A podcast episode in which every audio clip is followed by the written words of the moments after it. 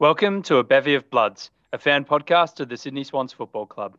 My name's Noddy, joined as always by Stevo, and in this episode number 12, we're going to talk about the game just played against the Dockers, a few general topics in the AFL and VFL, the game ahead against the Blues, and finish off with all of our tips for the rest of the round. So, to all you Cygnets and Swanlings out there, fluff up your tail feathers and settle in for a potentially biased yarn about all things to do with our beloved Bloods. On Saturday, the 22nd of May, in front of just over 29,000 people at Optus Stadium in Perth, the sixth place Swans came up against the 10th place Dockers. And after a solid first half, the Swans went completely AWOL during the third quarter. And even though we managed to peg our way back into the fourth, ultimately Fremantle's captain Nat Fyfe and his mongrel kick got the home side a very close victory, scoring 12 14 86 to Sydney's 13 6 84. Okay, Stevo, first impressions. What did you think of that?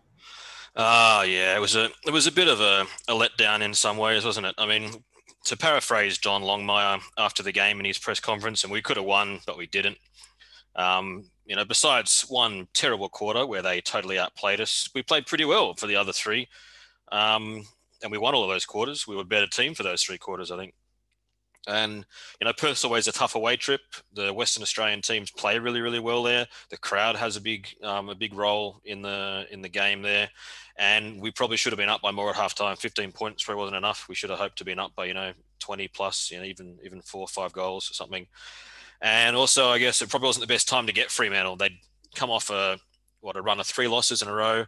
They're a decent team. Um, I don't think we should we should underestimate them as a good side and they were at home and they needed a win and they got it. So you know, good on.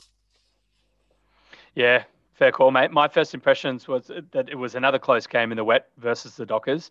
Um, so it seems to be like we're building a pretty decent rivalry with these guys. So you know that that's good. I think for fans of AFL, they would have watched the game and thought it was a probably a decent game.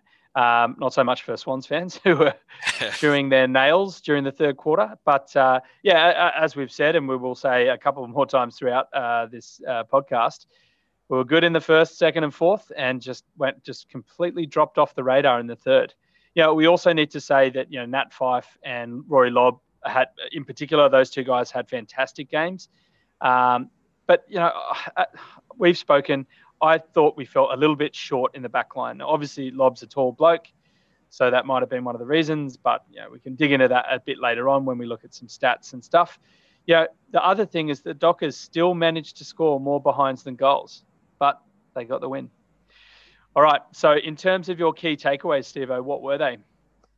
Um, I think it comes back a bit to what we were talking about last week with with how the ladder's looking and where teams are placed, and and this just showed very clearly that there's a team of a group of teams that are currently ranked between about sixth and about twelfth that are all roughly at the same level, and so that's like that's us, the Giants, West Coast, Richmond, Fremantle, Carlton.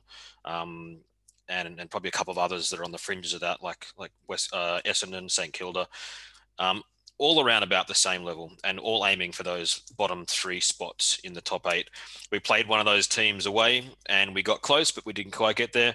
One advantage we do have going forward is that we've banked a couple of wins against top four teams in Geelong and Brisbane, but we really can't afford to be dropping many more against this sort of six to 12 team if we want to stay in contention for the eight. That was uh, my first sort of thing thinking about the game afterwards. And then I guess the other thing, once the once the frustration of of losing a, a tight game had um, had gone away a little bit, I think there's a tendency to to maybe overreact to a loss like this. If you look at it, um, sort of, you know, from uh, maybe a bit of an outsider perspective, maybe, but at least without the the strong fan goggles on.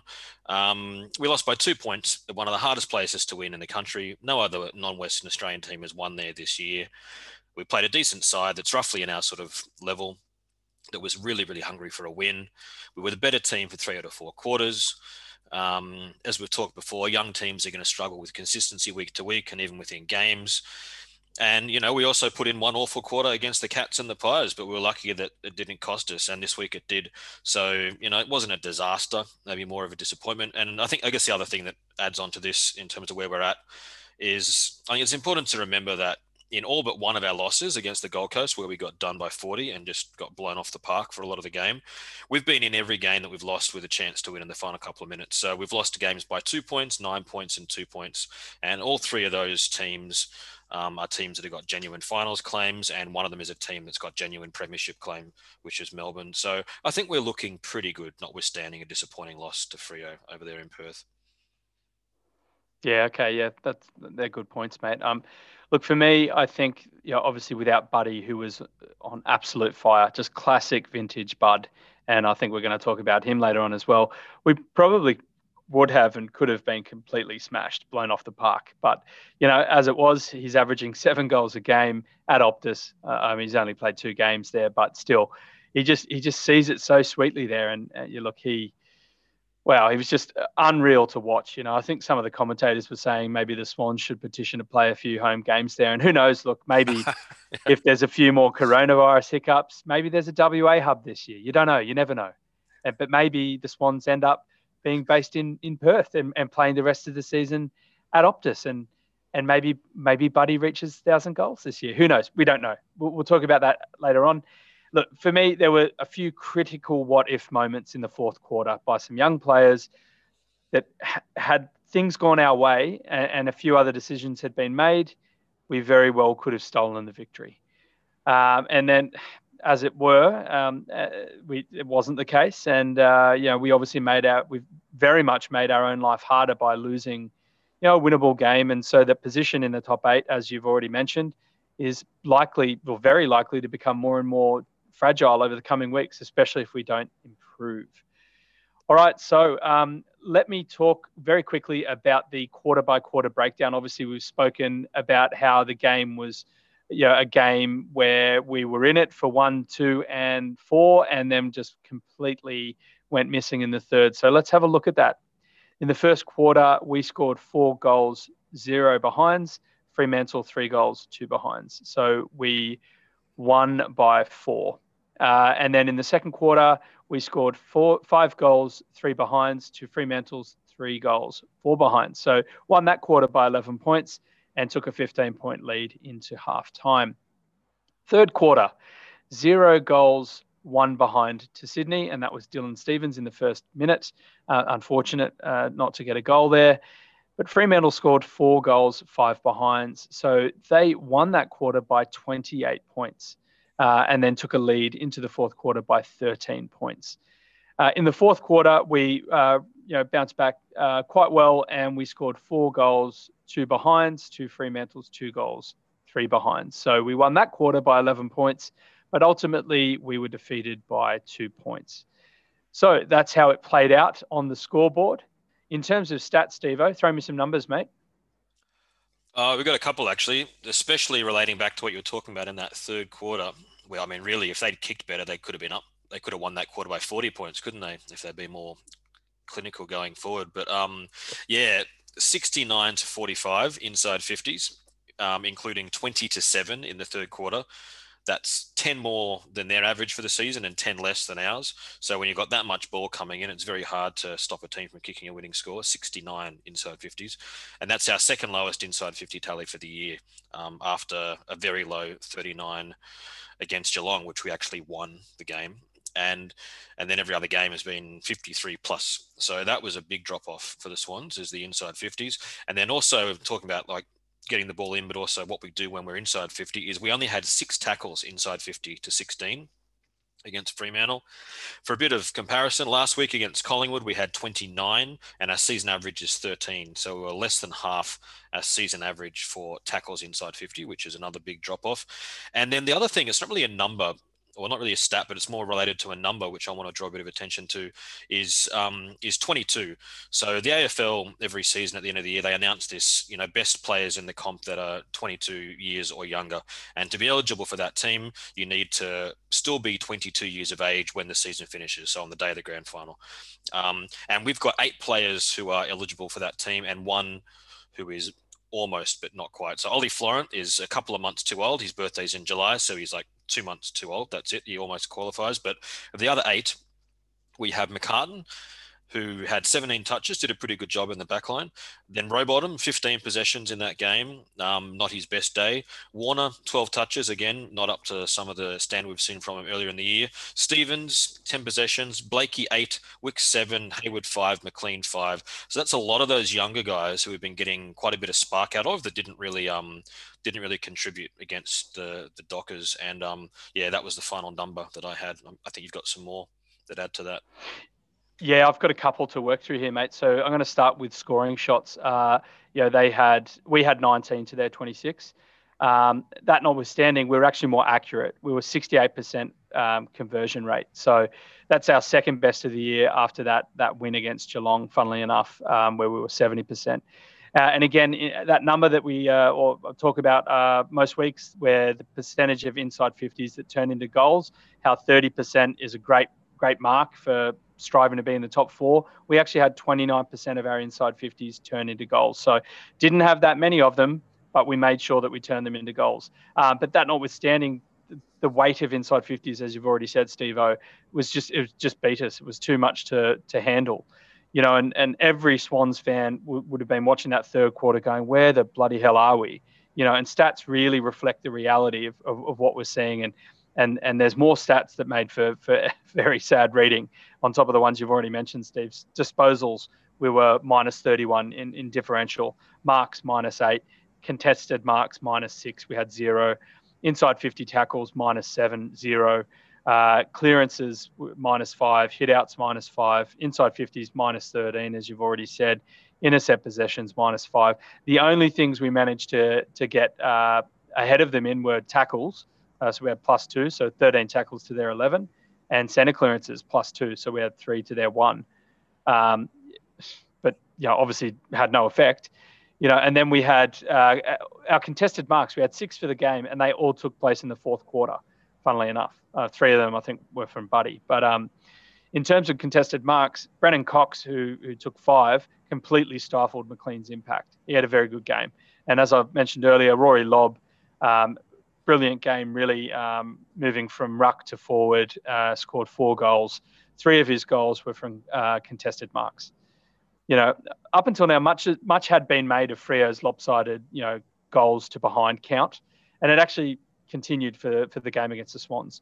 If we remove their loss to Melbourne in round one, um, in which they also kicked eight goals, ten behinds, and the Adelaide win uh, in round five, where it was 12 goals, 12 behinds, then we're left with eight out of their 10 games that they played this year where the Dockers scored more behinds than goals. However, of those eight games, four were losses, and all of those losses were played away, and four of them were wins. And all of the wins were played at Optus Stadium, as you've already mentioned, Stevo. So uh, I think you had dug into that a bit deeper, and, and you had another point to make there, didn't you, Stevo? Yeah, just I mean, a couple of weeks ago, I saw this headline saying like Fremantle's poor kicking is costing his games, and I read through the the article. I think it was on the AFL website. I can't remember. Maybe it was somewhere else. But so I did a little bit of look just at their um at their matches that they've lost just out of interest, and and what I discovered actually was that certainly they're kicking terribly. Like they're kicking at forty percent. They're the worst in the comp. Um, and per a point of reference, West Coast is the best in the comp. They're kicking it just on sixty percent, and that's the top of the league. Um, so I went back to Fremantle's losses where they had kicked more behinds and they had kicked goals, and I, I, I converted their scores as if they had kicked at 60%, which would be the competition leader rather than what they did in that game. And they still only got ahead in the Essendon game. So, so three of those four losses they had where they kicked poorly, they, they got beaten by enough that it actually wouldn't have made a difference um, to the end result but then but then what that still shows is that they are kicking very badly and it maybe it's only cost them four points so far but if they keep doing it it might cost them a lot more. So it's something that they really need to fix. Yeah. Okay. Fair enough. Uh, the essendon game was quite close wasn't it? It was seven points or something in the end. I think that was last week the week before us i think. But yeah. Oh well excellent investigation work there, Steve no um, worries. I, I, I, certainly, I certainly appreciate your hard work. All right, mate. Um, favorite moments. What were your favorite moments of the game? It was a bit of a weird game because even though we lost and it was a disappointing loss, there was um there was a lot of highlights real worthy moments in the game, um, especially quite a few of our goals that looked very, very nice. So one that I'm going to pick up, it was in the last quarter, and and I think anyone who listens regularly knows that I'm a big fan of, of Will Hayward and Isaac Heaney, the pair of them, especially when they're when they're waxing in the forward line. And there was a moment coming into the fourth quarter, like three or four minutes into the start of the fourth quarter, where we hadn't scored a goal since the before half time and it gave us a bit of a spark and kind of picked us up. So I think the ball comes in, Hayward roves a ball, gets a quick handball out to Heaney. Heaney gives a quick one out to Parker, loops back around, gets it off Parker, and kicks a very, very nicely balanced goal. That um that would be you know well at home on any highlights reel. And and that was the moment that sort of got us back into the game and i think it gave the guys and then buddy went boom boom boom after that and we were ahead. But but that was kind of the spark for me. So i really liked that moment. And then and the other one that i've got for this week nothing to do with the actual play. This happened at halftime. There was a bit of a scuffle at um at halftime, which I think we'll talk about a bit when we talk about the match review officer um, stuff. And and Buddy got involved in a bit of a scuffle with Fyfe and and um and Ryan and a couple of others, and got his jumper torn right down the middle of his chest. So his his shirt was wide open. You could see all of his tats on the front part of his torso, and he's got this beautiful butterfly tattoo right in the center of his chest. And and I love that because um a couple of a couple of good friends of mine, I'll say hi to them, um to Nadia Cat and Leah. We've been talking about butterfly tattoos for quite some time, and I think Buddy has given us a beautiful example of if you want to get ink on your chest, get a beautiful butterfly right in the middle. And um, and yeah, thanks, buddy, for the inspiration. Fair play, mate. So you're going to be sporting a, a buddy a buddy butterfly uh, sometime yeah. soon, hey? Yeah, don't don't tell my mother. I hope mum doesn't listen. I know I know dad listens. I don't think mum does, but dad, if you're listening, don't tell mum. But yeah, you, you might you, you might get a little buddy twenty three butterfly motif somewhere around my person. I'm sure both your mum and dad would love that deep down, mate. I know they're Bloods fans too, mate. So they certainly all are. good. all good, mate. All right, for me, I had a couple. Uh, obviously, the Chad uh, worked his way in there for me. Second quarter, 13 minutes left. Rampy kicked it uh, from the back wing. Heaney contests. Hickey deftly roves on on one leg uh, and does a nice little handball to Warner, who's running through. Warner puts the Jets on and kicks long from about 55 to skid it through. Just a very exciting moment. Um, unfortunately, didn't have too much more impact in the game, which was a bit off um, on his form from recent weeks, but still a, a wonderful moment. Uh, my other favourite moment was the play leading to Buddy's fifth goal, and the guy was yes, unreal. We're going to talk about him in the next section, but yeah, just unreal to watch. Really, he could have chosen any of his goals, but I'm, I'm looking at his fifth goal particularly. Is in the fourth quarter, about 16 minutes left. We had a kick in play on by Lloyd, kicks it to Rampy in the back pocket. Rampy kicks it to a contest. I think Mills was the one who brought it down. And uh, then Rowie sort of weaves in and out, uh, picks up the ball, handballs to Heaney, who handballs to Florent, who kicks further down the line to Buddy. Buddy does a nice pickup.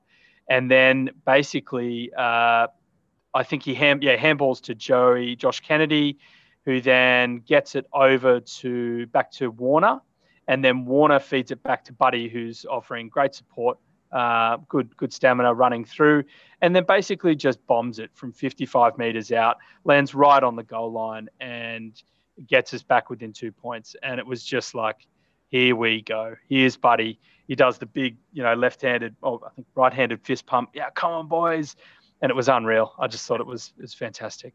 Um, so those two fantastic moments. I'm just going to do a quick foil. Uh, you know, a bit of a bit of a good bad uh, good sandwich. Although I've I've done I've gone good good bad. So what if moments. I'm going to quickly touch on on two what if moments that I know a lot of Swans fans uh, were quite disappointed. You know, let's let's be real. They were you know, you know obviously gutted about. Uh, and it was late in the fourth quarter. And it was a couple of minutes left. Um, you know, Dawson spoil, his decision to spoil rather than take the mark. And then later on, Florent's long bomb to Papley, two on run, two on one, rather than lowering his eyes and kicking to Hayward or Heaney, who were both free around the 40, 35, 40 meter mark inside our own 50. All right, Stevo, tell me what you think. Were you as mad as, as most of the Swans fans out there, or do you have a position on both these moments, or what? Uh, I, I, don't know about mad. I mean, you know, mistakes happen in footy, and I think the Florent one was clearly a mistake. He he took the wrong option. He should have um he should have looked inside and, and hit one of those two that you mentioned that was running onto goal, and maybe we got a, a different outcome. But you know, he didn't. Uh, and that can happen in the heat of the moment. You know, you think there's a couple of seconds left, and you just get the blinkers on and think goal square. But yeah, certainly, if he had it again, I'm certain he would not take that option. Um, the Dawson one's a bit tougher. I don't know. I think that one because Dawson's coming across at a different angle to where the ball's coming from, and also to where the Fremantle player is, and so he's got to make a very quick decision about the risk versus reward of taking a mark and not clunking it or fisting it across the line. So I, I think I've got more, more I guess, sympathy for Dawson's plight, especially given that it led to the match-winning goal that throwing. But you know, at the end of the day, you're actually thinking then you know, boundary is good because we can we can clog the ball up, try and get a clearance down the line, and get another stoppage, and and you know, suck some time. So yeah, the Dawson one, yeah, I would have loved him to grab the mark, but you know, he didn't. Yeah, and I think, look, I, uh, obviously we watch the replay and we watch these moments over and over and over again. Often, um, or I, I certainly do. Um, I think you're the same, but it, it looked like you know that that you know, Liam Henry was off balance and that he probably had a bit more time than he thought he did, and he probably could have taken the mark. It was just unfortunate that then it led to that passage of play where you know our midfield wasn't able to to shut down Nat Fyfe um, with that sort of that ball that he threw on his boot uh, that went through for the for the for their winning goal. So, but Dawson is not the only you know culprit there really, if you think about it. So Whereas Ollie, oh goodness, I think you'll definitely want that one over again. That was I was throwing things at the TV at this point, Steve. Like I was, no. yeah, that was that was infuriating for me. But still, you know, yeah, hopefully our young players will learn through this because Dawson's only, I think he's what 24, 23, 24. Um, and Ollie, as you said, is 23. So young players, they've got a lot to learn. So hopefully they can um, take these moments and and become better from it. Um, but in terms of the ABOB medal, which is our best in fairest, Steve um, we, we select our five best Swans players on the ground using the 5 4 3 2 1 scoring system, with five being the best. Steve kick us off. Who are your top players? Um, for me, clear best on ground for the Swans was Lance Franklin, five votes, four to Dawson, three to Lloyd, two to Papley, and one to Mills. Awesome. I also had King Bud with five points. I had uh, Callum Mills with four, Jordan Dawson with three, Josh Kennedy with two, and Tom Rickety Leg Hickey. Rickety Hickey is a is a nickname I'm working on, uh, but I think we'll um, I'll have to keep working on that. I'm giving him one point just for the fact he, he played basically a whole game on one leg. All right, so players we had the same. We obviously had Franklin, Dawson, and Mills the same. So why don't we just have a bit of a general chat about those three players, starting with Buddy, mate? Oh, Buddy was amazing. Um, he what six goals, one, 10 score involvements, which was the most for the Swans. He he was back to what he was like before he had his his longer injury layoff. Like that was absolute vintage Buddy Franklin. The way that he was um just and I think we were chatting before actually before we started recording, and you were saying that you know the bloke that played on him was it Griffin Logue was his name? Yeah, Logue. Yeah, Logue, and and you were saying yeah he didn't have a bad game either, and he didn't. Like it's just that Franklin was on. And it's and you know for the for Logue, it's probably one of those one of those days that in 30 or 40 years he'll tell his grandkids of the day that he, he followed the best forward of the modern era around around um Perth Stadium for two hours. So what do you do when a bloke's playing like that? Um, yeah, loved his game. Yeah, it was, it was unreal, wasn't it? It was just like it was a, a joy to watch, really. And I, I, look, I think that non-Swans fans would have loved that as well because when Buddy's when Buddy's on fire, there's almost nothing better to watch. You know, I think Dusty on fire is, is pretty close, but Buddy on fire is a different kind of genius, right? He's just, uh, yeah. Imagine, you know, we're talking about um, having an average of seven goals at Optus from two games, admittedly, but you know, we went for that third quarter, this guy could have kicked 10 goals, you know, like, oh, wow. Yeah, 18 disposals, 10 marks, three tackles. He loves a tackle, right?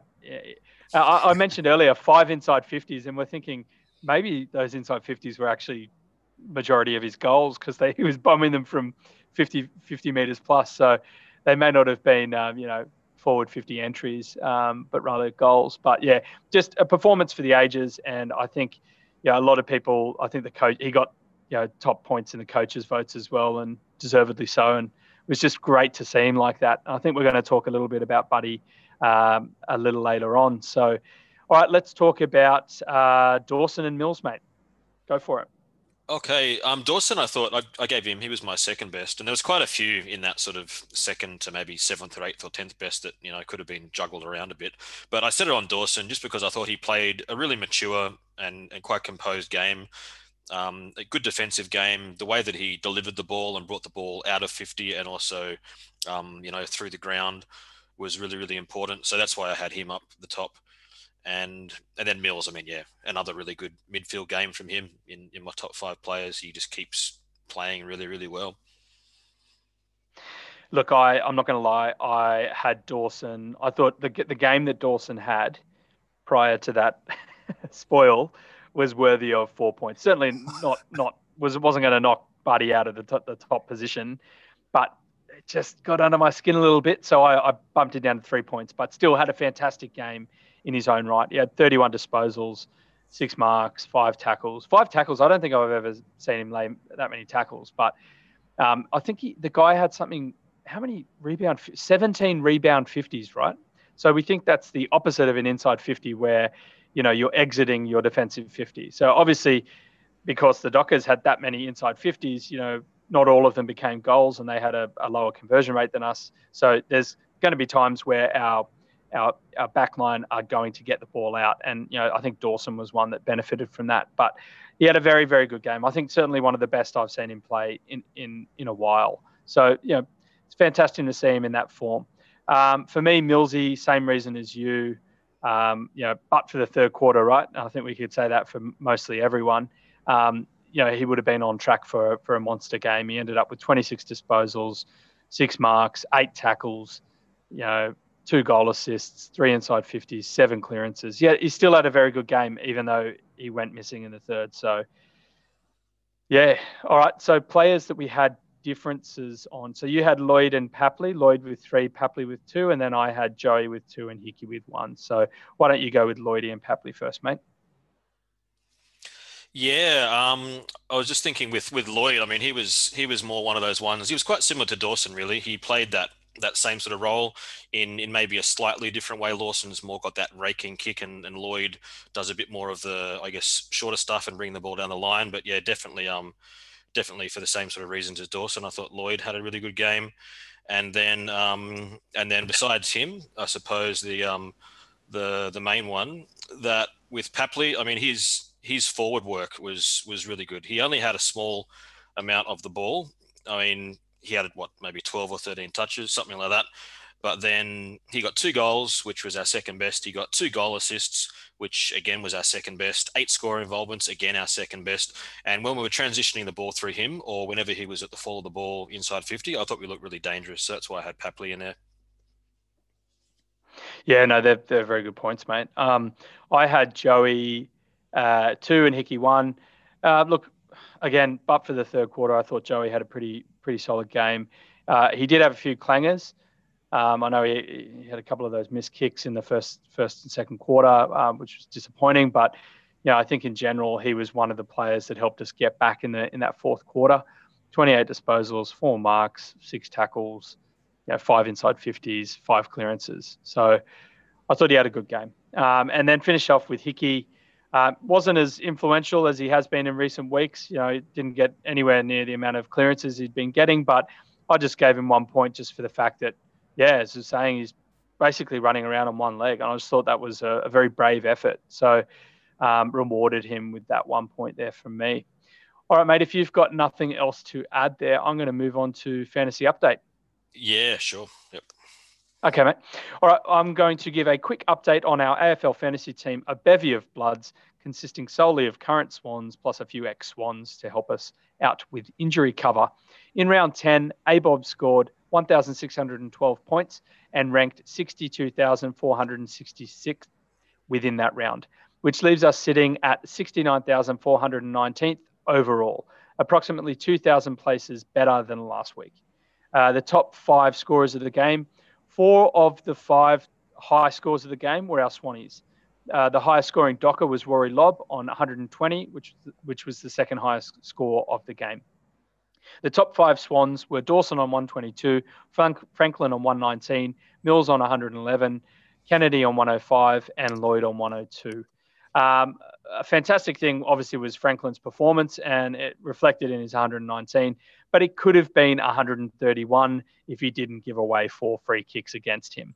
Um, free kicks against uh, attract uh, minus three points, so you have to deduct three points. So he had four, so it was minus 12. So he would have had 131, which I think would have been the highest score of any forward in that round. But I, I need to double check that. Certainly 119 is great. 131 is a massive score. Um, nevertheless, uh, Millsy scored 111 points this week, which is exactly the same as what he scored last week against Collingwood. So you can show, you, you can see he had another big game. Imagine if he played in the third quarter, he would have had a huge score.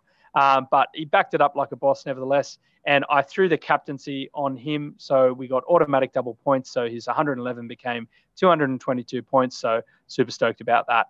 Um, one minus was the, the apart from the five players I mentioned, no other Swans got anywhere near 100. So that we had five players that 100 had with 100 plus, and then the rest really just dropped off from there. So that third quarter killed us in fantasy too, mate. Um, in terms of trades, we've got Juzzy McInerney waiting on the bench to come in if any players are dropped uh, or need to be dropped either through injury or form. But we'll actually talk about that a little later on in the preview section.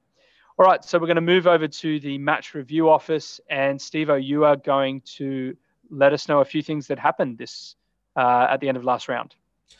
Um, yeah, I guess first of all, I was I was a bit surprised not to see anything come out of the push and shove that happened at halftime. The little scuffle between um, uh, there was a few of them involved, Fyfe and and Franklin and Dawson and and um and Ryan from the Dockers were probably the main instigators of it. Um, nothing came from that. Um, so I guess that's that. And then, um, yeah, just because that's probably not something that you would think the AFL is wanting to have, you know, on prime time on a Saturday night in their in their time slot. But yeah, nothing came out of it. Um, and then I guess leading into that, this idea of um, you know, this sort of walk away message from AFL House that they're trying to push because it seems somehow inconsistent with all of the AFL's messaging around what happened with the Richmond thing a couple of weeks ago that you know you should you should walk away and it was it was a bit curious to me that nothing more was made from it. Maybe they just wanted it to disappear. I don't know to be not not picked up on so much, but yeah, yeah, I reckon, mate. I reckon I reckon that had to be the thing because it, it it, it it it came up quickly and then disappeared very quickly, didn't it? But uh, what happened in the end? It was a they got fined, didn't they? Richmond did, yeah. Richmond got um, just today. It came out. Richmond got a twenty thousand uh, dollar fine, or it's, it's money that's going to go to a to a men's um, charity actually. But um, yeah, so it's effectively a fine out of Richmond's pocket um, for Shai Bolton, Shai Bolton's role in the word they used was exacerbating the recent nightclub fight.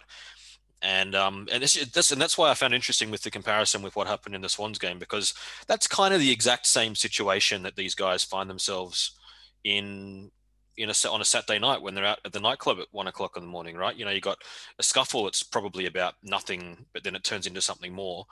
And and yeah, I thought the contrast between the two was quite interesting to observe. Yeah, that's an interesting point. I hadn't thought of it like that, mate. Look, I thought Fyfe whacked Warner twice around the head, and Dawson was well within his rights to give him a bit of a shove in the back, and then it just escalated from there. But yeah, it's it was funny um, foiled against that that thing that was happening with Richmond, wasn't it? In terms of the tribunal, we had a couple of cases. What were they, Stevo? Well, there were three tonight, like Tuesday night, where we're recording on Tuesday night, and there were three that have just come up tonight. And um, one was Lachie Plowman from from Carlton, who got done. He, he was found guilty for his hit on O'Meara. He was sort of charging in. There was a bit of a mark ball coming in and O'Meara got concussed, and so he was given two weeks, which was upheld by the tribunal. Carlton are talking about appealing it. We'll see what happens over the coming days. Um, and then Pickett from Richmond whacked um, whacked an opposition player, got a week. Richmond took it to the tribunal. I'm not sure why. I don't see how that was ever going to be downgraded, but the week was upheld. And then Holman, the one that got most of the attention from from the Gold Coast Suns, did what you would look like at being a perfect chase down from behind tackle on Duncan from uh, from the Geelong Football Club. Duncan whacks his head on the ground accidentally, and um, the original decision from the AFL match review office was two weeks. The tribunal threw it out. He's clear to play. Oh, good, mate. Because I, I saw that one, and that was that was everything you would teach a player to how to tackle a player from behind. He, he chased him, awesome twenty meter chase, got him, and then rolled. And it was just a, you know obviously unfortunate that Duncan's head hit the ground, but there's really nothing that I thought Holman could have done there that he didn't do. And I also saw the Plowman one. I thought you know maybe grey area, but yeah, I don't know. Like I thought he, he probably didn't deserve two games, but still, the Pickett one was so obvious. He just tried to take his head off. Like I, yeah, I don't know why they tried to fight that, but yeah, I don't know. Yeah, it seems like the, me- the messaging seems a bit unclear again, doesn't it? It's it's a oh. bit ah. hard to to see what you know what players need to look out or be wary of, right? Absolutely. I mean, because the thing that really gets me for this is okay, everyone's happy now. Everyone, we've got the result that everyone called for in the media that that Holman got off because that was a perfect tackle and he shouldn't have got two weeks. And the tribunal has said that, but the tribunal is separate from the match review office. Um, Dave Christensen, um, I think is his name, and he represents the AFL. That's that's AFL House. So the AFL is saying we think this is a two week suspension for that tackle, and then the tribunal is saying no. So so what happens next time? Does the AFL again say two weeks and the tribunal throws it out? I mean, it's it's a mess. I don't know what's going to happen really going forward. I guess we'll find out if if and when the next one comes. I wonder if it's a liability thing. You know, the AFL just sort of saying, "Well, we told you this is a bad thing. This is on you, tribunal, for letting them off." But I don't know. Yeah. I guess it's it's very important to protect the head, but there just needs to be clear, consistent messaging, and unfortunately, it changes on a weekly basis. But I think you had a point about Sean Higgins, didn't you, mate? yeah, something you told me beforehand. Yeah, I mean, and this has been because when I first saw it, my first reaction was this, and then in in some of the media stuff I've seen has picked up on it as well over the last couple of days. My first instinct when I watched that, because you sent me the link saying, "Watch this, it's it's crazy," and I saw a bloke execute a perfect tackle from behind, rang him down. Um, and I thought, what's what's not on about? What's wrong with this? And then my first instinct was, oh, maybe it's Sean Higgins. This is how to not shepherd and protect a teammate. Because if you look at look look back at it, he's just oh, he, he flicks his arm out and then just keeps jogging, you know. And um, yeah, if you if you want to teach teach people how to tackle from behind, then use that footage. If you want to teach them how to shepherd, then maybe find something else. yeah, I think he's just there to pad the stats and win a flag. But uh, anyway, who knows? We got Paddy coming back in, so you, you want to hope that Higgins, uh, you know, is, is, working hard to keep his spot, but uh, you never know. You never know. All right, mate. Well, um, let's keep an eye on that, but let's move on to the next segment. We're going to talk about a few hot topics in the AFL uh, and the VFL as well. So let's start with a VFL update, which I think you're going to do, Stevo. Sure. Yeah. I mean, not much to report really. Um, the game was live streamed on the Swans YouTube channel, I think, but um, there's no replay available, so I haven't seen the game. Um, and we know that the Swans were up by a point at half time and then got run down, or not run down, overrun, I should say, um, to lose by 40 in the end against Casey Demons, which is Melbourne Demons um, affiliated club or, or whatever the relationship is. I'm not sure of the details. Um, and you haven't really seen any match report yet, nothing detailed either from that. So there's just a few tidbits in some summaries on some various news websites. Um, so the best players, from what I can find, is that Gould played well, McDonald, Bell, O'Riordan, Gray, and Brand were all listed in the best. Uh, Logan McDonald kicked three goals. Um, and, and that's really it from the game. And, and you asked me before, did Zac Foot play? The former Swans listed player, Zac Foot, is now playing for Casey Demons. Yeah, he played by look of it by the team lists, but we don't know how he went. So um, so that was it really from the reserves this week. And next up is Carlton, 11:30 a.m. before the seniors on Sunday this coming week at the SCG. At least it's listed for the SCG and live on Kayo, so you can watch it on Kayo. We'll be able to get the replay of that one too. That means which is good. Awesome, fantastic, mate. They um, obviously heard us uh, say why why have we got the VFL team on after the seniors, but um, well, there's plenty of Swannies coming up in that that Carlton VFL team. Want to look out for Riley Stoddart, uh, Harry Reynolds and Cody Hurst. Stoddart had a few games. Reynolds never got on, and Cody Hurst was one of those players that came in as a bit of a cover, I think in a preseason or mid-season sense. But um, still be good to see those guys have a run against uh, their ex-mates. Um, look, one thing I will uh, mention, Steve, is I, I was rewatching um, the Collingwood Swans VFL match, and I, I think I texted you this during, during the uh, after I heard it, and I think it was uh, after the first quarter break or the or the halftime break, um, where you could see the footage. Uh, the camera was uh, basically on the boundary fence, and you could see the senior guys walking off. They're all in their you know training gear. Uh, and joggers, and you've got like the likes of Jordan De Goey and Pendlebury strolling off, and that clear as day you could hear on the audio picked up. There was uh, either a die-hard Swans fan, or I'm putting this out there, a die-hard Carlton fan, uh, screamed at them, "What are you going to teach them? You guys couldn't. You guys couldn't even get the win. You guys are bloody hopeless," or something like that. And then you and then you hear like someone from Collingwood say, "Oh, settle down, sweetheart." Like it was just it was one of those interactions where I thought, "Oh, what a heckle." There was one lady on her own who stuck around to to throw a boot into the uh, the depleted Magpies. I thought it was fantastic. Uh, worth mentioning now. Sorry. Um, wasn't in our uh, our plans to mention, but I, it just popped in my head, and, and I thought I'd add that. But um, one other thing, very quickly on that game against uh, Casey, I went to their website and I watched uh, you know a highlights reel of all of Casey's goals, and there were a lot of them. Um, it did look like um, Gould was beaten in certain um, cases, but if if we found reports saying he was good or one of our best, then he obviously had uh, an impact elsewhere. So I'm hoping that's the case, especially uh, as we, you and I have been talking about. Um, you know, hopefully he gets a, a, debut in the coming weeks. So that's one to keep in the back of our mind. Uh, we're going to talk about the Indigenous rounds coming up. So this week and next week are this year's Indigenous rounds. So I thought we'd just take a little bit of time to talk about our favourite Indigenous players from the Swans over the past years.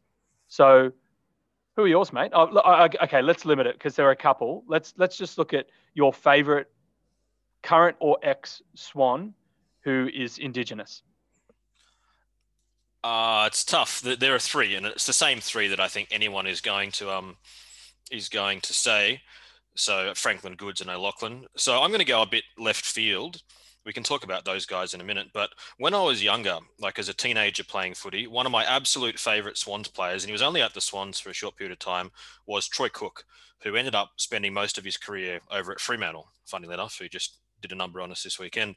But um, he ended up playing close to 200 AFL games, really, really strong career. And I really loved him as a youngster because he was one of those players who just threw himself in everything. He was he was kind of like um, you know almost Paul Kelly style, like that level of ferocious attack on the footy. And so he was a player as a teenage footballer. Um, learning the game that I really modeled myself on a lot. So I'm going to say Troy Cook is one of my one of my favorites. And then of the big three, I'm gonna pick Goodes, but it's tight. Yeah, I mean, Goodsy, legend. I mean, literally Australian of the Year. Fantastic. Mm. Uh, uh, I, will go back to those guys in a second. I, I just want to have a few shout outs. Um, Derek Kickett uh, got in the 96 grand final, you know, that we both went to. He was instrumental in that year. He, I remember him just being like a, just a fantastic player, dangerous around the goals. Um, so one of my favorite, um, very early players. And then who can forget Lewis Jetta's, you know, sprint against Cyril Rioli in that grand final um, I, he was just such a key member of that uh, premiership year. So just a few shout outs to those guys and those moments. Um, but yeah, for me, yeah, it's as you said, it's Franklin Goodes and O'Loughlin. Um, I mean, Goodsy. Look, Goodsy's. I mean, it's unfortunate the way you know all the all the all the racism stuff that happened. is truly regrettable because, you know, maybe he plays another season and a half and gets 400. But I mean, look, he, he's had a, a totally glory, like a glorious career, right? 372 games, I think, two Brownlows, two premierships. I mean, that's among the best of the best, wouldn't you say? Yeah, definitely. And I'm glad you mentioned the way that he exited the game and how unfortunate that was because I think what we have in Adam Goodes is not just an example of an absolutely gifted footballer, two Brownlows, two premierships, club best and fairest, goal kicking medals, everything. But we've got an example of someone who is an amazing role model both for Indigenous people, but for Australians in general, I think. And and that's how I will always remember Adam Goodes as an amazing footballer, but as just an amazing advocate as well. he's just a fantastic human being, and it just it makes me so angry thinking about what he went through. You know, you know, like just like almost like how dare all those people treat him like that? But you know, it's they, they made those documentaries, and if anyone hasn't seen them, please see, you know find them and watch them. Um, I think it's important uh, as almost like a, an exercise of closure, but you know otherwise uh, education. You know, so it never happens again. And you know the AFL are getting behind that and making sure that that sort of thing doesn't happen again. Um, we just have to make sure that they follow through. And then these rounds are, are part of that process, and it's a fantastic thing, um, you know, to embrace the um, you know the the origins, the heritage, and and all the all the past and present players that you know grace our game really. Um, oh, just a quick shout out to one of the Swans boys that I go to the footy with, Elliot. He um, he's an English uh, English guy, a mad Manchester United uh, fan, so he follows another red and white team there. So that's fantastic. He, he plays a bit of uh, soccer, football um, in his local Sydney comp. It's an amateur comp. He actually plays against Adam Goodes every now and then because uh, Goodsy plays in one of the the, the teams that he, he, uh, Elliot comes up against. And I'm always like, oh, you know, how'd you go against Goodsy? He's like, oh, yeah, pretty, pretty, pretty bad. You know, he's a pretty, he's a, he's an athlete, right? Basically, Goodes runs all day and scores goals. Yeah, I think he was actually a soccer player before he switched over to AFL um, or Aussie rules seriously. But um, yeah, just thought I'd give that quick anecdote about Elliot um, and how he plays against the man, the legend, Adam Goodes. Um, I'm also with. Yeah, it's it's it's a good story, isn't it? Yeah, but yeah, he's, he's as good at amateur soccer as he as he was at professional Aussie rules. But uh, yeah, just a just a legend, really. I saw him I saw him in a cafe a couple of times and uh, tried to get a, a, selfie with him, but yeah, I thought it was a bit rude. So just sort of marveled at him from a distance. But yeah, he's totally approachable by all accounts. So I probably should have just manned up and said hello. But anyway, um, we're also going to just very quickly talk about Buddy as one of those other players. Um, and Mickey O, legend, but also a legend, um, 05 Premier, uh, Premiership player rather. Um, but Buddy Franklin, right? So 6 1 against the Dockers. AFL industry is up and about as Buddy's up and about. Uh, it's sort of a bit of a barometer, right? Buddy plays well. People get a bit excited. You know, they, they know he's, he's one of the all time greatest goal kickers. He's currently sitting on 963 goals after his after the effort against uh, the Dockers, which is the seventh highest of all time at the moment. He needs eight more goals to surpass, overtake uh, Jack Titus, uh, who played for Richmond between 20, 1926 and 1943. Uh, he scored 970 goals at the end of his career. So, but he needs another eight to to get past him, and if he does that, he will become the sixth highest. Um, look, a thousand is sort of this uh, you know future figure that people throw out there. Um, you know, only how many how many players is it, Steve? Have reached a thousand? I think it's five. I think right? so. so only yeah. five. Yeah, five other players in the history of you know AFL, VFL, VFA in the history of this game have have kicked a thousand goals in in a professional sense. Um, so he needs 37 more goals to reach that. Um, I think uh, it's been documented in the media. You know, if you if you look at his last full season, which was 2019, he had a few injury issues um, at the end of that year, and also 2020. If we look at 2019, his average that year, he kicked 2.875 goals a game. So if we use that number, which is his last recent usable number, um, then we, we could say he could kick 37 goals in 13 games and there are 12 home and ga- home and away games remaining this year. So if we make the finals, you know, goals in finals count. If we make the finals, it's possible there's an outside chance that Buddy could kick it, kick a thousand goals this year. Obviously, his body needs to hold up. Obviously, you know, there's a lot of other, you know, factors that come into it. But what do you reckon, Stevo? Do you reckon we're on track this year after a performance like that? Are you up and about or what? He's a chance. I also just looking at this now. I hadn't thought about this, but now that you say that he's he's 37 shy of his thousand, I quite like the fact that he's 37 shy, which was Adam Goodes' famous number Goodes coming number. into the coming into the Indigenous rounds. I think there's some nice little um little symbolism there, or or something. Yeah, look out. Okay, we've uh, we've cracked the code. So um, you know, obviously, if he does it, it's definitely off his own bat. But maybe you and I had a small part to play in that if we want to be complete narcissists. Well, uh, anyway, look, let's let's put it out there. Let's say that he needs 37 at the beginning of Indigenous round. Let's say Mickey O used to earn 19. Do you reckon he can get it down to 19 by the time the Indigenous fortnight is over? Probably not. Okay, so he, he needs to kick what, like a eight, lot of goals. A lot of goals in two rounds. He needs to get two bags, basically. Yeah. He needs to kick it like eight eight goals and nine goals or something like that. Look, if anyone can do it, it's Buddy. So, yeah, let's not put the moz on him, but let's also say, you know, anything's possible, right? But um, it, it, will be truly fantastic. And Steve, I, I really wish you were in Australia um, for the day that Buddy kicks a thousand because, you know, people and oh, fingers crossed it's at the SCG. We're going to be running on that field, mate. And uh, I think about that, and it just makes me feel very warm and fuzzy. But uh, anyway, we shouldn't get ahead of ourselves. One game at a time, and obviously the team comes first. so uh, speaking of teams, all right, we're going to go on to the next segment, which is the preview of the round ahead. So, in this section, we're going to focus on three games, most importantly, the Swans' next game. And then we're going to look at two other games of interest one introduced by Stevo and the other by me. After that, we'll finish up with uh, running through the rest of the tips for the round. So, game eight of round 11 is a home game for the still sixth place Bloods, taking place this Sunday, the 30th of May, at the SCG against the 12th place Carlton Blues, with first bounce at 3:20 p.m. Australian Eastern Standard Time. Okay, Stevo. So, how did the team pull up after the Dockers game? What's our injury status? Oh, we had a couple. Um, the first one, Fox got what looked like a poke to his eye, like a bit of a scratch on his eye, and based on what um, what was said from the club earlier this week, probably is not going to play. They're going to take it cautiously with him. So Fox is a likely out, um, which is a shame because he just got back into the team from his previous injury and was getting himself established and playing some good footy. So, so it's a shame to see him go out. Hopefully, he's not gone for too long because he's he's a valuable player.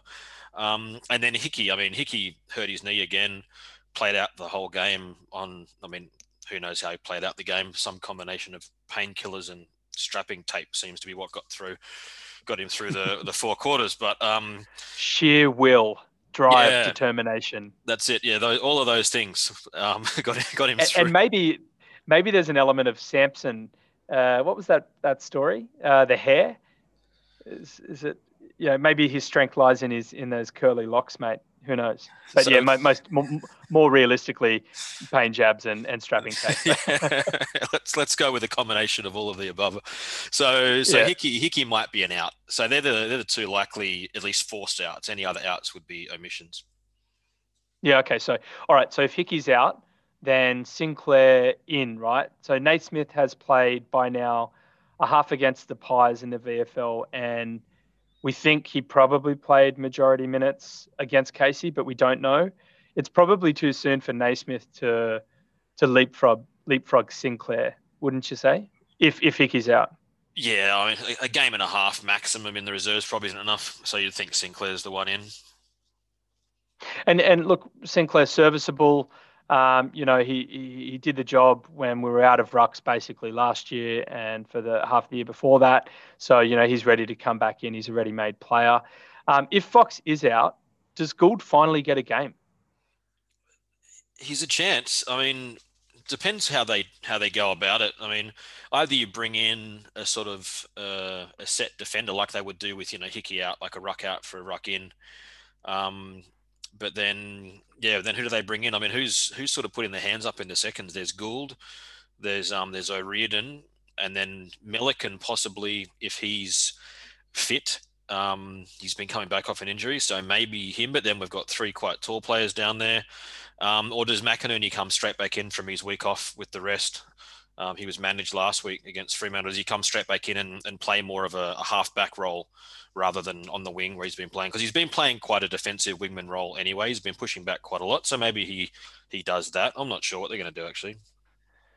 I think probably the way that they'll go is is to bring McInerney back in because um, I think he was managed because he, was yeah they were they were wary of his um, his back um, he had a few back issues in the preseason. Obviously, with Gulden and Campbell going out with these stress fractures, they were worried that maybe that might happen to McInerney. So he was managed for a week. So it's probable that he, he comes back in. But yeah, does he play that sort of lockdown, uh, you know, small small defender that, that Fox has been or can do very well and has been doing um, past couple of weeks? And I'm wondering if, you know, I, I, I, do I do agree with you that that McInerney has been playing more defensive uh, in his wing role, but Florent also has been running back and helping out in the defense. So maybe there's a, a sharing of roles there between McInerney and Florent. Um, you know, if, if one isn't looking good, then they switch it up, and because they they both can obviously play wing, um, but yeah, they they can also help out down back. So yeah, I think you raise a good point. If we go with three tools, uh, obviously, you know, we're going to talk about Carlton um, a little bit, who their gun players are, but they, they have a few tools down in their forward line. So, yeah, maybe we do go with that three prong tool. And I, I, did mention that I thought we are a bit short against the Dockers. Um, you seem to think that we're we're okay with basically McCartin and Rampy as our two tools because Rampy can basically play as a effectively like a 210 centimeter player. But um, yeah, it's going to be interesting to see how they go. I think I think every Swans fan is pretty keen to see Gould get a run in in, in the seniors. You know, for anything, we just want to see how he goes. But also, you know, I think we you and I have spoken about this a lot. You know, if he doesn't get a game soon, he's a quality player. He's going to be snapped up by an opposition team. So maybe this is the week. Um, possible omissions, though. Okay, let's talk about this. Elephant in the room there was a lot of hate uh, against Nick Lizard Blakey running around on Swans chat, you know, the all the forums and on Facebook and stuff. And I think it's clear to say that Blakey didn't have his best game against the Dockers and that he is out of a little bit of form. Does he get dropped? Does he need another couple of weeks in the VFL? I tend to think he does. What do you think, mate? Um, I think that he hasn't. You say, yeah, like he hasn't had his best week. He hasn't had his best season really. He's yeah, not been yeah, great. And yeah. and the thing with me when I watch him a lot, he always seems to be like he's he's often trying to do a bit too much with the footy. Like not just doing the simple stuff. Like he's often looking for that um that extra game breaking play rather than just, you know, doing the basics. And um I think they're a bit stuck though now because I'm not sure who's especially with injuries to Campbell and to Gulden, there's not really a long line of guys in the reserves now that are bashing down the door. So if you drop him, you want to bring in a player who's going to have an impact. And I'm not sure who that player is. Yeah, I mean, look, Ryan Clark was rewarded um, from having a couple of massive weeks in the VFL, but as we saw against the Dockers, you know, he's probably just a, a little bit out of touch at, the, at that top level. Um, you know, but maybe he, he, can play himself into some form if he if he you know, gets gets the nod. But then there's uh, you know, obviously established AFL players in Sam Gray and Lewis Taylor. But I mean, I prefer Lewis Taylor than Sam Gray just for a you know a, a youth and future a future sense. But yeah, look, James Bell maybe Indigenous round. You know, he is a pretty handy player, but I don't think his performances in the VFL have been screaming out pick me. But uh, this is not really the time to talk about. But I just think you know, obviously Blakey has been pushed into the midfield because he's he's got very good hands for a tall guy. He can help out in the ruck.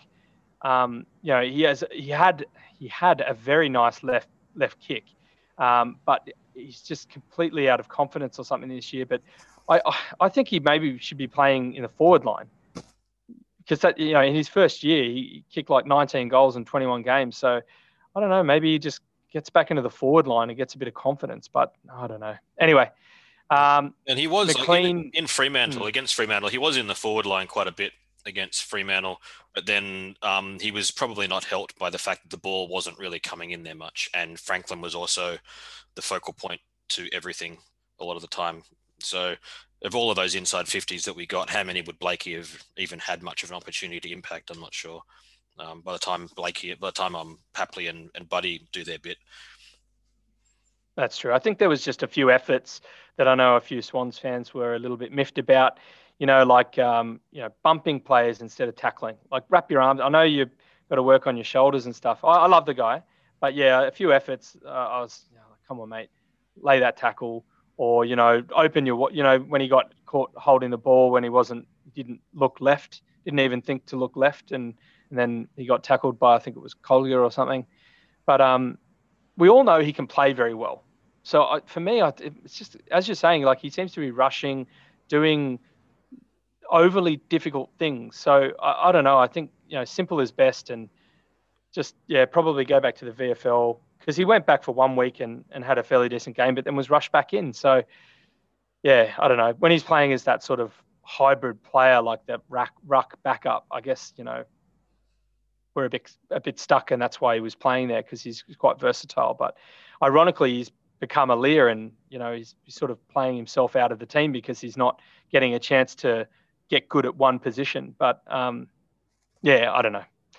Hopefully, Steven stays in because uh, you know I think even though he had would you say ten touches, I think he looked okay. Like he's, I think the more time he spends at top level, the better he's going to get. Surely he holds, right, Stevo? Um, I think so. Like he, he didn't do huge amount of stuff against Fremantle, but he wasn't bad either. And um, and again, like who who would you bring in for him? I don't I don't think there's anyone that I'd rather have in the team than him at the moment. Yeah, me too. All right, look, very quickly, um, Carlton. Um, you know, we picked this up on the AFL app. Um, they're saying that Jack Martin may come in for Cottrell, uh, and ex Swans Academy lad Luke Parks could return, or will most likely return now that Plowman has failed to have his two match ban uh, for that high hit on O'Meara overturned. So that that is what uh, Carlton is looking like. Uh, a bit light on the uh, reporting there for Carlton, but them's the breaks. This is a Swans podcast. All right, Stevo, Swannies. Which Swanee flies high and why? Oh, look, I finally nailed one. It's been months that I haven't been able to get one of these right, but I asked for Buddy to go nuts and he did. So we can cross him off my list. He's delivered what I asked for. So next in line is Tom Papley. He's um he's been looking lively here and there throughout the year, but he's only gone over the two goal mark once, and I think that was in round three against Richmond, if I remember, and he kicked four. So I want to see Papley get you know three or four, get a decent return um, on the SCG. Fire up that local crowd as he can do. Um, Mate, I picked Rowie against the Dockers, and I specifically said 20 plus disposals, two goals, and five tackles. I think he got 15 disposals, one goal, and five tackles. So he wasn't far off. But yeah, he he, he didn't play as well as he had in the past couple of weeks. So uh, I was close, but no cigar. For me, uh, Wixie, who is another player that I know Swans fans are, are saying could do with a week off, but you know I think you and I can see his value and what he does to the team. Um, I think he holds his spot and I think he's going to bounce back and, and kick a couple. You know, he he he was one self-loathing cygnet after that second behind. You could see, yeah, I love to see the competitiveness, but geez, he was getting stuck into himself.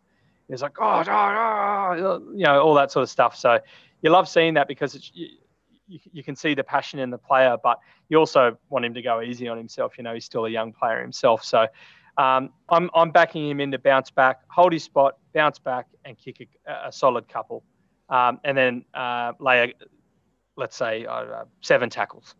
Uh, that's my prediction. All right, opposition players. So, Carlton, the Blues. Who do we need to be wary of? Oh, for me, it's Walsh.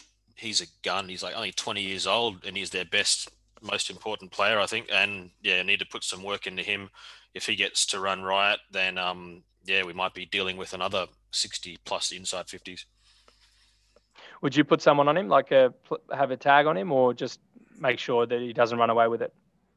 Um, I'm not sure about a tag necessarily, but but certainly make sure that all of the midfielders are aware of him, and whoever happens to be running with him, that through their body work and blocking and positioning, they make his job harder.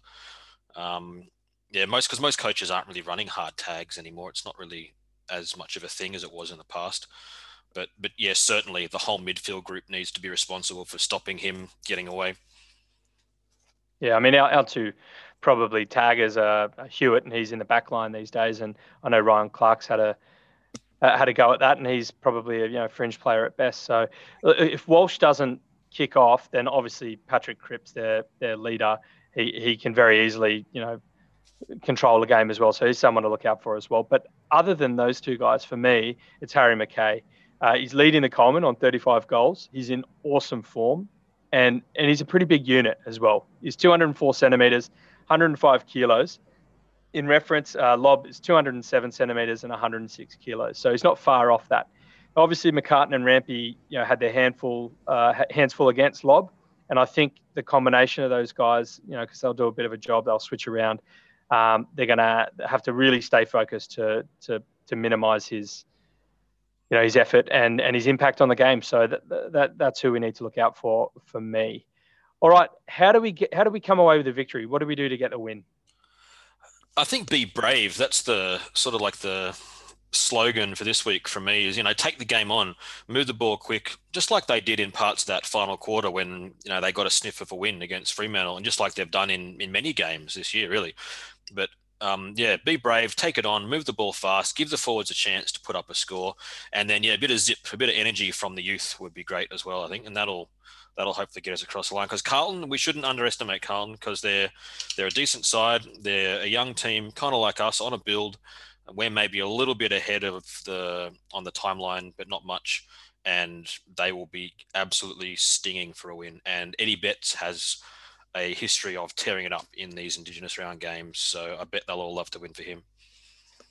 Likewise, I mean, they've got Zac Williams, who's new to the club. He's just been shifted back to halfback. Uh, he's looking much more at home there. He's an Indigenous player, so he'll be up and about for Marn round. And yeah, like Adam Saad obviously, is another big acquisition. I mean, these this is one of the teams you're talking about that's that's in that sort of, you know, six to twelve that are just gunning gunning for our blood, really. So we, it really is a danger game, and Goodness, I, I, agree with you. We need our younger guys to step up, and we we also need much better service from our mids uh, for a full four quarter effort. Uh, we need we, we just need more balls going inside the fifty, really, um, and then hopefully we can keep that conversion rate up. Oh, and also if we can mark it, mark it, and for goodness sake, lower your eyes. That was a bit of a dig, I know, but I had to say it. That's what I think. All right, let's look at the form uh, of both teams, and we'll start with the win loss. So obviously the Swannies are six wins and four losses, and the Blues are four wins and six losses. Um, we're coming sixth, they're coming 12th, obviously. Our last five has been a loss, a win, a loss, a win, a loss, and theirs has been a loss, a win, two losses, and a win. Um, yeah, look, our previous five encounters have been pretty close, really. Um, 2020, uh, uh, the Blues beat us by five. 2019, they beat us by seven. Um, prior to that, the Swans have really had their measure. So 2017, 2018, 2019, we beat them by 81 points, 30 points, and 19 points. Majority of those games at the SCG. So, you know, home and away doesn't seem to really count. Um, if you just go off the past two years, then this game is going to be close. It's probably going to be de- uh, decided by within uh, you know, double digits. I hope that it doesn't. I hope we can just come out and, and play with confidence and zip and energy and get the job done. But it is certainly looking like a danger game. With that in mind, Stevo, who are you tipping? Oh, look, I want to tip Sydney, but I'm not gonna. I want to tip Carlton because at the moment, I just think every time there's one of these eight point games against another team that's roughly where we're at, we somehow blow it, or most of the time at least. Um, and I don't know. I think I'd be more confident if we were playing the Bulldogs, to be honest. Like, um, yeah, I'm I'm tipping Carlton. I'm sorry, Swans. Yeah, Carlton. Uh, look, it's I, I actually fully agree with you. You know, we've we've we've been we've witnessed it this year where we te- we we're somehow scraping wins against teams we shouldn't be beating, and yet the teams that we we you know on paper we're like you know we should win this, not always comfortably, but you know we should win this. We're losing so I'm scratching my head. So with that in mind, I'm going conservatively. I'm going same as you. I'm picking the Blues, mate, and I hate it. Makes me feel dirty doing that, but uh, yeah, I just I've lost a bit of confidence, and uh, yeah, it's the Blues for me. I'm I'm wanting to be proven wrong though. So, all right, Stevo. Lastly, if a group of swans is called a bevy, then what is a group of blues called? Mate, I could not find anything. I scoured the whole internet, even the less um, salubrious parts of the internet, and there's nothing saying what a group of blues is called. Because you know, blues isn't really a thing, is it? It's hard to to quantify what blues even is. So I think of like three things: music, color, and mood. When I think of the word blues, so I came up with one for each. So for music, I thought it could be a trumpet of blues. I could imagine a trumpet of blues playing out across the SCG. Um, for the color blue, I have a shimmering of blues. I'm thinking of like the sea or the ocean, you know, as it shimmers. And then for the mood, an onset of blues. So I don't know which one you want to pick out of them. Mate, you are a wordsmith. Um, if you know, you're you're a true poet, and uh, look, I think these are all good options. Um, but I, I, something about a trumpet of blues feels fun. I, I feel like you know blues fans wouldn't. I mean, they'd obviously be like, you guys are idiots. Don't call us a trumpet of blues. Um, I think they refer to themselves as blue baggers, um, which is which is a funny one as well. I think it's to do with their hat, but I, I love it. I love a trumpet of blues. Let's go with that, Steve. nice. Uh, a trumpet of blues is going to play out so on Sunday afternoon. Awesome. So it's the bevy versus uh, a trumpet uh, on Saturday Arvo. Just quickly before we move on, um, I should mention that Lance Buddy Franklin kicked 10 goals two against the Blues in, in that 2017 match that we uh, beat them by 81 in. Um, you know, after that, he hasn't kicked bags. He kicked 3 2 in 2018, 2 1 in 2019. Didn't play in round 17 2019 and also didn't play last year with those ongoing injuries. But who knows? Maybe he does go on and kick that bag we were talking about earlier in that middle section, Stevo, if he can rep- replicate that uh, 2017 performance. But uh, just so I throw share that stat there.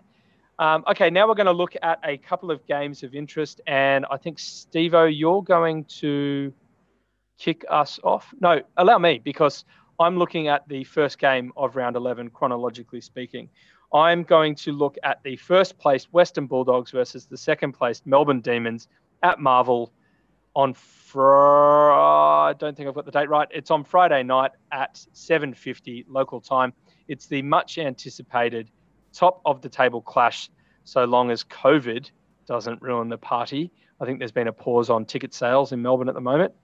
Um, look, in terms of injuries, the Western Bulldogs actually have a few on their long term injury list. They've got one of my favourite players, Josh Dunkley, who should definitely be a Swan, but isn't, and I will complain about that every other week. Um, uh, they've got Steph Martin, they've got Jong, they've got Richards, uh, joined now by Adam Treloar, their gun recruit from last year, um, who's done an ankle and he's out for six to eight weeks. Uh, not to mention Easton Wood, who was their one time captain. Um, but that notwithstanding, I think they're getting Tim English back and Lipinski um, for Treloar and Scott, who I think had a head knock there with concussion. For the D's, uh, they don't have as big a long term injury list. They've got Tomlinson, who did his knee ACL a couple of weeks ago. He's out for the season. And Jack Viney's been on there for a while, but it's looking like he's a test and and may be ready for this weekend. So I think uh, you know the pundits are saying that Salem, who who was rested for a week, he had general soreness. He'll come back in for Jetta, and then Viney, if he's fit, will most likely take Melksham, Melksham's spot, just because you know there's not that many, there's not much um, availability in the Demons starting 22. Uh, so that's looking like the ins for them. Uh, we'll also mention that a player uh, of, the, you know, ilk of Ben Brown, uh, I think is is running around in the VFL as well. So that shows you just how tight they are for spots there. Um, their last five and their win loss, uh, the Bulldogs are nine and one. Their one loss, uh, sorry, nine wins, one loss. Their one loss was in round seven against Richmond. Um, they lost by 22, but their last five have been all W's win, win, win, win, win. Uh, Melbourne are exactly the same now. Um, so they're nine wins, one loss. That one, that one loss was last round against Adelaide in Adelaide, where Adelaide beat them by one um, under slightly controversial, uh, you know, circumstances. But um, so Melbourne are win, win, win, win, loss, uh, and their other closest win was against us when we lost to them by nine. So you know, Adelaide beat us in that regard. But otherwise, the Swans were doing well, as you mentioned much earlier on in tonight's podcast, Evo. All right, um, a couple of key players from both sides. I mean, the depth of the Bulldogs midfield is sublime. Stevo, you've uh, you know you've uh, previewed the Dogs before. The, the depth of their midfield is incredible. Uh, Bontempelli, who's I think currently a Brownlow medal favourite. Macrae is coming first in the league for disposals, averaging 35 a game and first for score involvements in the AFL with 8.3 a game. Bruce and Naughton are on fire. Uh, they're coming third and fifth, respectively, in the in the race for the Coleman, um, with Bruce kicking 30 and Naughton kicking 27 so far. Then, of course, you got stalwarts, Libba, um, you know, Caleb Daniels, who, who, runs a show back in the back line, and then Bailey Smith, Baz Lenko, who's you know a, a gun. Uh, for Melbourne, similarly, they're just as dangerous. They've got Clayton Oliver, who's coming first in the AFL for con- contested possessions, 18 a game, third for disposals with 32 a game. They've got Petracca, the gun, who's just signed that huge extension. They've got Maxi Gawn, Um, you know, probably best ruckman in the competition. Their captain, James Jordon, who's come out of nowhere to just be this just fantastic player for them. He's actually coming third in the league for tackles a game. He's 6.9, almost seven tackles a game. I know I've got him in a couple of fantasy teams, and he is killing it. Uh, Jake Lever, he's coming first uh, for intercept possessions, averaging 11 a game. And then you've got the likes of May, who did the job on Buddy against us. And then you've got Salem coming back in, who basically does that quarterback role. So there's gun players across both teams. It really should be a cracker. Um, right. In terms of a comment for the home team. I think I read that the Bont is poised to sign a massive contract extension that should take him through to the end of 2025. So he's 30. So look, if he rolls it on from there, he'll basically be a bulldog for life. Great news for the dogs. You know, fantastic news for him personally. He's a great player. I know a lot of the Swans boys. We've spoken about Bont over the years as a player that we should have target or you know hoped to target, but it looks like he's going to stay um, down there in uh, uh, Western Bulldogs. But that kind of news is galvanising for a team and might actually just give the Dogs the edge. For the D's, conversely, if Viney can come back, he's a spiritual captain. You know, his father played at the D's. I think maybe his grandfather did. I'll, have to double check that one. But he's not captain at the moment. Gawn is obviously, but he, he does sort of play with that sort of, um, I, I, guess, spirit. He really, uh, you know, epitomizes what it is to be, uh, you know, a D. And I, I think that could help um, obviously, they need to bounce back after their first loss of the year, um, you know, in controversial circumstances. And I think, in fact, the AFL have come out and said that that the uh, deliberate handball, or sorry, the, the handball that uh, the Crow player, I think Nick Murray did in, in, the last 30 seconds of the game was actually deliberate. I don't know why they do that. I think you and I have spoken about that before, but you know, they came out and contradicted the umpire's call. So, you know, obviously the D's fans will be up in arms about that. But they've got blood um, in their mouths after that because they, they you know, that, that, that leaves an awful taste in the mouth. So they want to come out and, and, and right that wrong. That notwithstanding, my tip is the dogs in a close one at Marvel. The dogs have more talent. It goes deeper. The Bont is a gun. I just think they're going all the way this year. They're looking probably better than they did in 2016. Um, look, here's a few other stats to back that up. The Western Bulldogs are currently first in disposal efficiency, first uh, with inside 50 efficiency. Um, they're the first in points per game, uh, inside 50s per game, goal assists per game, clearances per game. They currently have the least oppositions points per game, least oppositions uh, tackles per game, least oppositions inside 50 per game, least oppositions clearances per game. So they're killing it offensively, they're using it perfectly, and they're stopping the opposition teams from scoring and tackling, as it seems. So, yeah, dogs for me, Steve. How about you? Yeah, dogs as well. I think Melbourne's going to drop two in a row. Um, it's not the end of the end of the world for them. They'll bounce back, but I don't think they'll beat the Bulldogs this week. I'm looking forward to it. I'm really hoping there can be a big crowd there. So let's hope that uh, you know COVID gets under control and, and there's a big turnout for a, a highly anticipated game. All right, I'll, I'll throw over to you, Steve Who are you looking at? Yeah, and just on that, like as far as I understand, right, even if even if they can't have a crowd there for whatever restrictions the Victorian government decides they need to bring in, they'll still play the game in front of an empty stadium, surely. So the game will go on, I'd imagine. Every other country in the yeah, world the, plays in front of empty stadiums right now. Yeah, the game will go on. The game will yeah. go on. Like we had, um, wasn't it the showdown earlier between the Eagles and the Dockers when the Dockers got smashed? They played to an empty stadium, or was it the Dockers and the Roos or something? I think there was a game at Optus Stadium when there was a Perth cluster, and I think it was like three people for 72 hours or something like that. There was a lockdown, and there was a game this year where they played in front of no crowd.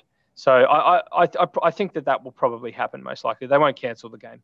Yeah, okay. Because yeah, the only thing that I could see being a problem would be if players need to cross state borders because of those variations. But these are both Victorian teams, so surely there'll be a game no matter what. I, I hope.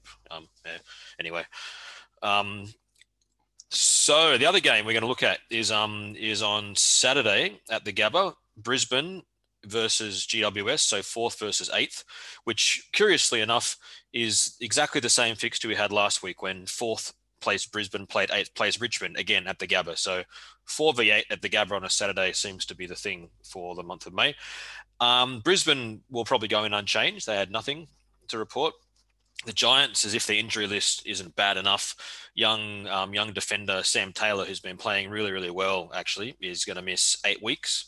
they're saying with ankle surgery, which is a shame for him. And none of their um none of their guns seem set to return yet. And I'm just going to give a short list of their injuries, just the bad ones, like the really top players: Coniglio, Davis, De Boer, Green, Hogan, Kennedy. Like that's six very very good players that aren't at GWS right now because they're hurt. Um, they'll all start to come back within the next month or so after the bye.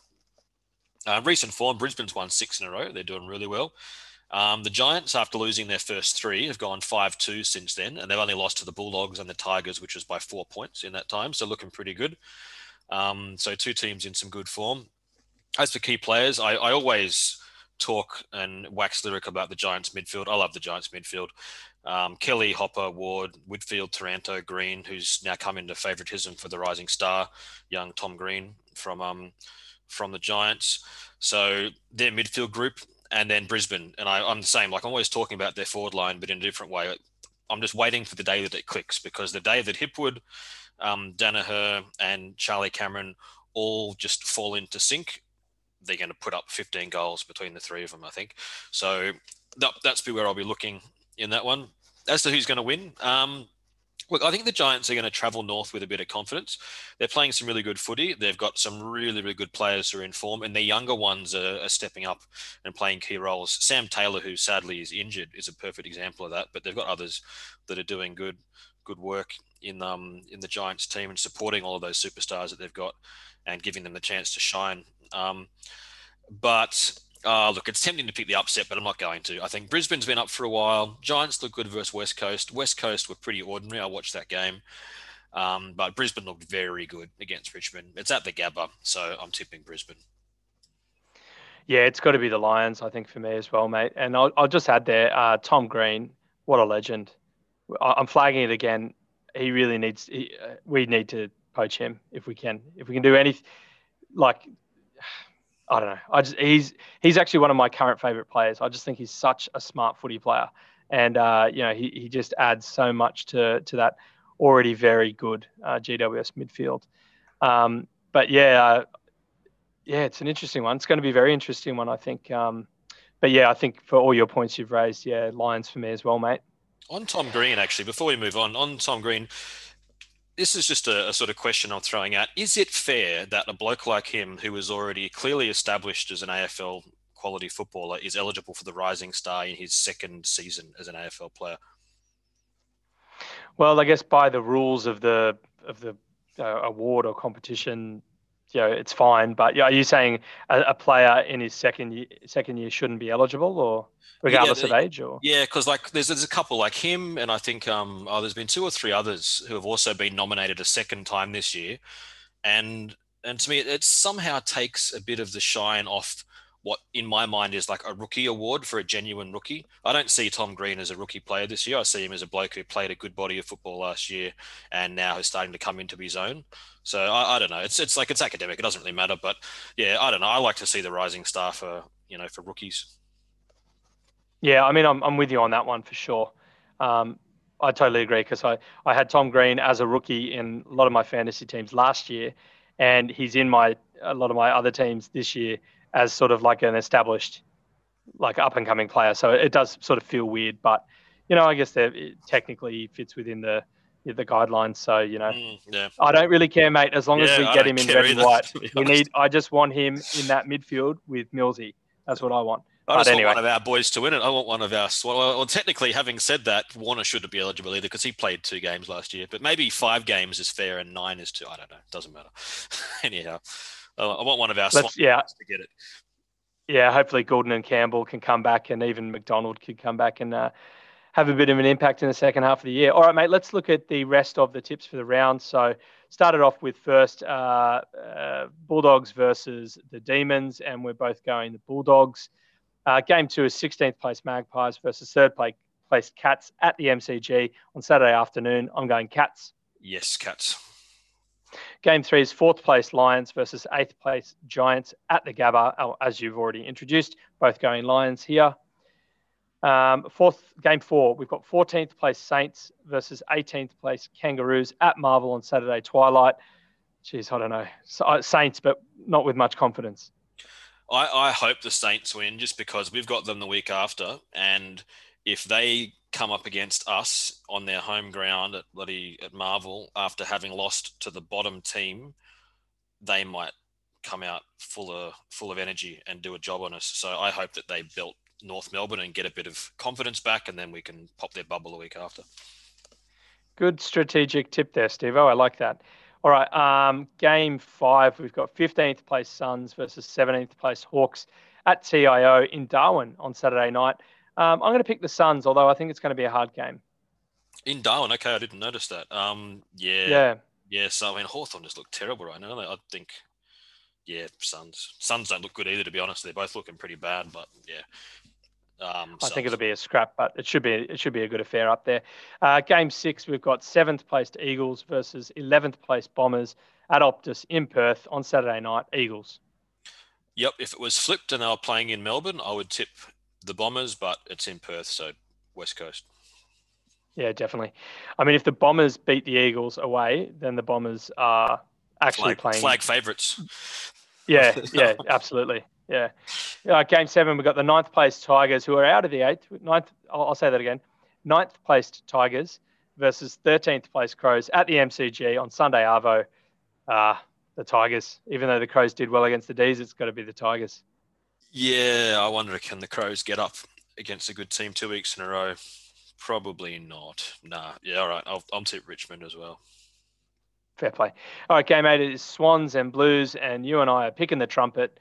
Uh, we're picking the Blues um, for reasons we've already stated. All right, game nine, last game of the round. We've got fifth place Power versus 10th place Dockers at Adelaide Oval in Adelaide on Sunday twilight. I'm picking the Dockers. Uh, sorry, I'm picking the Power and you're picking? I'm going to pick the Dockers just because I I thought they looked good, and I think that Fremantle are one of those like they're they're a good team, and this is the shortest road trip for them to get across to Adelaide. Um, so Fremantle, yeah, but with not a huge amount of confidence. Yeah, fair enough. I think Power at home should get the job done. You know, if it was Power away, certainly the Dockers they would they would beat them, but they'd kick more behinds doing it. yeah, they would for sure. Um, yeah. Oh well, we lost that one. We'll get them next time. All right. Well, Stevo, um, if you've got nothing else to add, that will bring us to the end of this episode. So, on behalf of the Bevy, I'd like to say thank you to everyone who lis- who's listening. Uh, we look forward to you joining us next time. Make sure to follow us on Instagram and Facebook at a bevy of bloods for updates and announcements. Until then, up the bloods and can you Swannies?